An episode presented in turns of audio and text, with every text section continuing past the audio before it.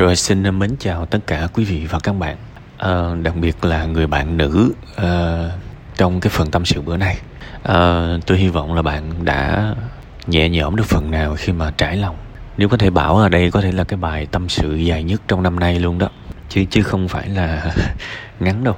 À, Đây không phải là cái lời trách của tôi. Tôi tôi rất là là đồng điệu với bạn tôi rất thương và tôi lúc nào cũng là người cam kết đọc uh, mọi cái phần tâm sự của các bạn. Nhưng mà chỗ này tôi cũng nhắc cho những cái bạn sau. Uh, nếu mà mục đích các bạn viết để uh, giải bài thì các bạn viết bao nhiêu cũng được. Nhưng mà nếu các bạn viết với với một cái mục đích là hy vọng có ai đó đã trải qua rồi hoặc là họ có kiến thức hoặc là họ có chuyên môn về cái chuyện này có thể giúp các bạn thì các bạn hãy cố gắng viết xúc tích. Tại vì các bạn tưởng tượng một cái người mà họ là người dân nước lã với các bạn và họ là thành viên của một group thôi. Họ không phải là chủ group. Thế thì um, họ kéo từ trên xuống dưới mà kéo mãi, thấy cái bài nó không hết.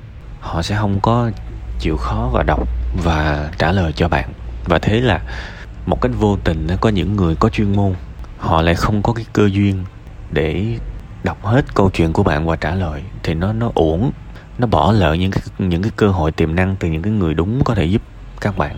Nên tôi hiểu là chúng ta cần phải xác định cái mục đích của mình rất là rõ ràng. Và đừng có hiểu lầm nhé ở đây không có trách gì các bạn đâu. Tôi hiểu là khi người ta buồn thì người ta rất là muốn giải bài. Đó là lý do mà đôi khi có những cái buổi trị liệu tâm lý người ta ngồi năm sáu tiếng đồng hồ, người ta cứ lặp đi lặp lại những cái chuyện cũ. Và họ rất là muốn nói nói nói nói nói nói mãi không ngừng luôn á. Thì chúng ta hiểu cái nguyên lý đó và đồng cảm. Nhưng hãy nhớ rằng nếu mục đích của chúng ta là muốn ai đó nghe và giúp mình thì hãy cố gắng xúc tích hết mức có thể. Hãy nhớ cái điều này nha. Bây giờ mình quay trở lại câu chuyện của bạn. Um, đọc xong vì cái bài nó dài nên là tôi phải đọc nhiều lần để tôi có thể thứ nhất là hiểu về mặt từ ngữ thứ hai hiểu được về mặt cảm xúc. Thì tôi cảm nhận được cái sự thất vọng rất là lớn của bạn dành cho chồng của mình. Um, và nó nó cũng ảnh hưởng tới con của bạn nữa. Thực chất là những đứa bé mà sinh ra mà gặp vấn đề này vấn đề nọ thì một trong những nguyên nhân đó là về tâm trạng của người mẹ. Trong lúc mang thai, không phải cứ ăn thịt gà, thịt bò là là là con mình nó sẽ ok đâu các bạn. Đôi khi khi các bạn lập gia đình các bạn nên hiểu rằng hạnh phúc, mình hạnh phúc có nghĩa là mình đang làm cái gì đó cho con luôn á. Vì khi mình hạnh phúc, con mình nó sẽ khỏe mạnh. Khi mình không hạnh phúc, con mình nó sẽ chịu những cái tác động về tâm lý. Nhưng mà thôi, dù sao cũng lỡ rồi bây giờ mình mình có thể bù đắp lại bằng cái việc hạnh phúc trong hiện tại để con mình nó thấy mình hạnh phúc. Nó cũng sẽ hạnh phúc theo. Chúng ta có sửa được. Câu chuyện bây giờ là về mối quan hệ của bạn với chồng bạn á. Tôi nghĩ rằng đó là cái mà bạn kể rất nhiều về nợ, về kinh doanh thành công, kinh doanh thất bại, về việc con nợ quỵt tiền, rồi về chơi ngoại hối, thắng, rồi cháy tài khoản. Đấy ừ, nói chung là kể rất nhiều nhưng mà tôi cảm nhận được cái chính vẫn là sự thất vọng của bạn về chồng của bạn. Và khi mà chúng ta thất vọng về một cái điều gì đó thì luôn luôn là chúng ta muốn người khác tự thay đổi đúng không?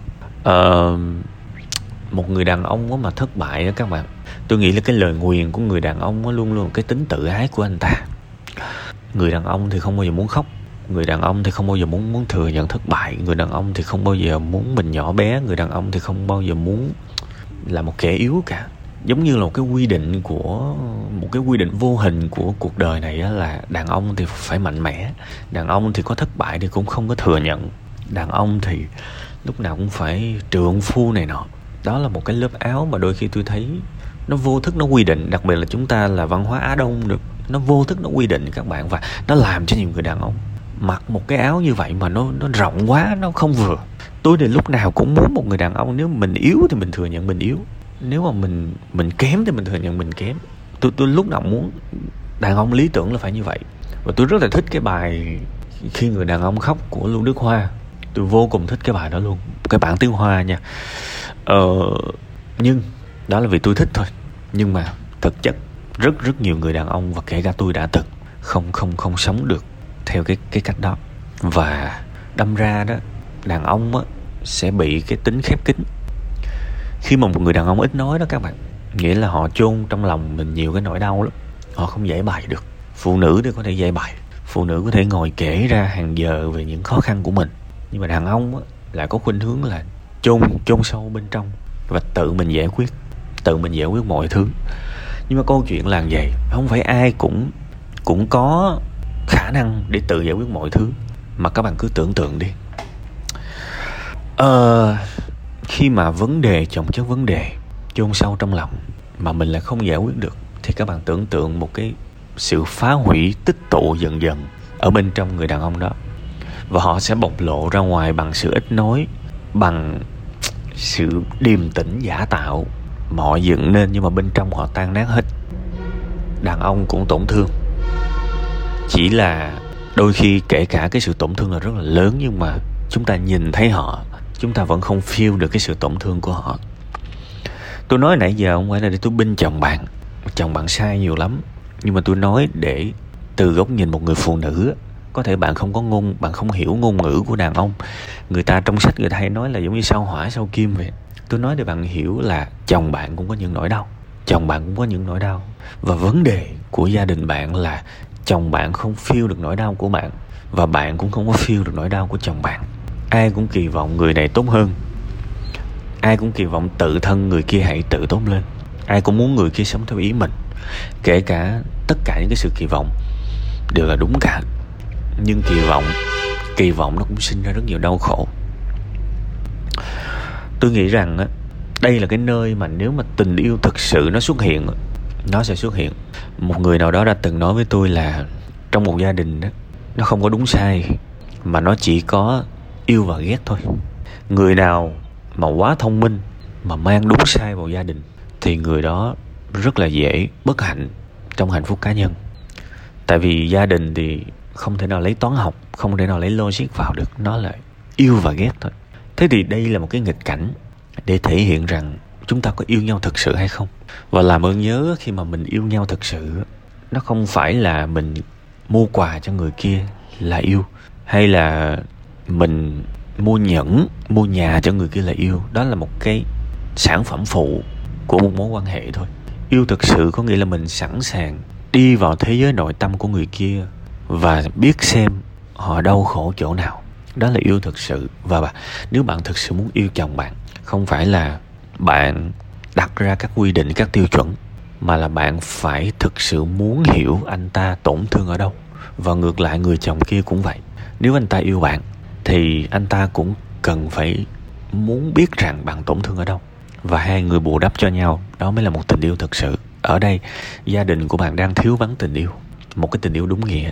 Vậy thì bây giờ bạn cần đặt cho mình một cái câu hỏi là bạn có muốn yêu anh ta không? Vì đôi khi á, trong nhà vẫn có nó nó vẫn có một cái sự chủ động và bị động. Đôi khi cái đồng hồ của hai người nó bị lệch nhịp các bạn. Ờ, nhiều khi sẽ có người cố gắng trước và người kia thấy như vậy và tự thay đổi theo. Chứ mà thực ra hai người cùng cố gắng cùng một cái khung giờ, cùng một cái sự nỗ lực, cùng một lúc là rất là khó. Vì mỗi người một ngôn ngữ, các bạn các bạn vào một mối quan hệ, các bạn sẽ thấy là tất cả những cái kiến thức các bạn học về chuyên môn á, nhiều khi nó vứt hết. Tại vì trong nhà thì là yêu và ghét thôi, chứ không có đúng sai. Bạn thấy tiến sĩ cũng có thể ly hôn, giáo sư cũng có thể ly hôn người ta học cao đến mấy đôi khi nó không liên quan gì ở trong một mối quan hệ cả. Và nhiều khi càng thông minh thì hôn nhân của họ càng nguy hiểm. Vì toàn lấy tiêu chuẩn toàn lấy kiến thức ra.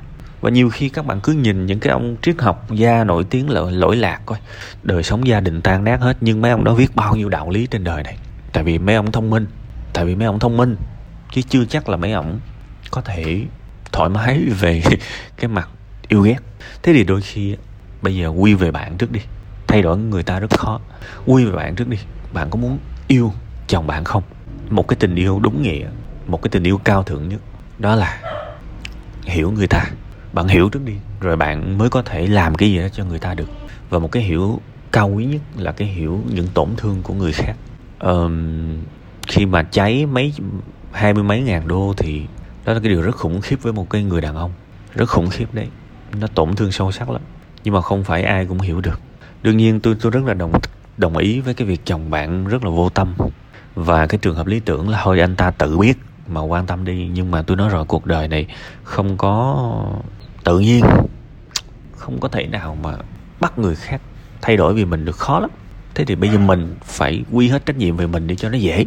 Mặc dù nó cô đơn, nó tuổi thân lắm, nhưng mà thôi bây giờ mình tự tự đặt câu hỏi với mình đi. Mình có, ngay lúc này là cái lúc cần tình yêu nhất nè.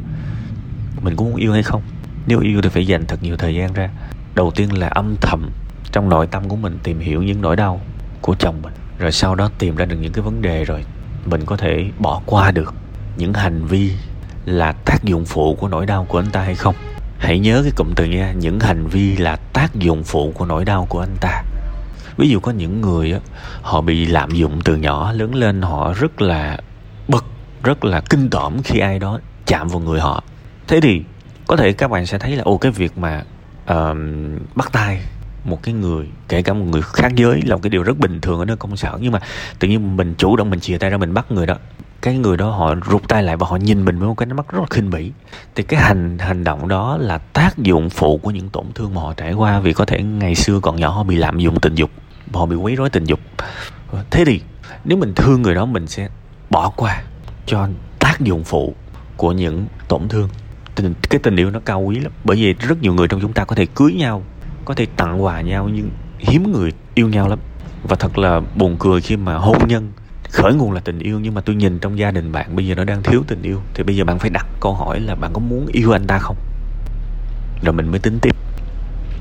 Vì yêu nó cũng vất vả lắm đấy. Và tôi luôn luôn tin là khi mình yêu người khác thì người khác sẽ yêu lại mình. Nếu yêu ở đây là một tình yêu đúng nghĩa còn rất nhiều trường hợp yêu người khác mà người khác không feel được, thì đó là cái dạng thức của tình yêu thôi.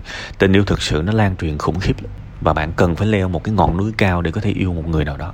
Thì trước mắt là như vậy. Đương nhiên là tôi tôi vẫn tin rằng bạn nên dành thời gian vì bạn cũng có tiền. Bạn nên dành thời gian để đi tham vấn tâm lý. Sẽ có những người họ rất là giỏi và họ có thể giúp bạn.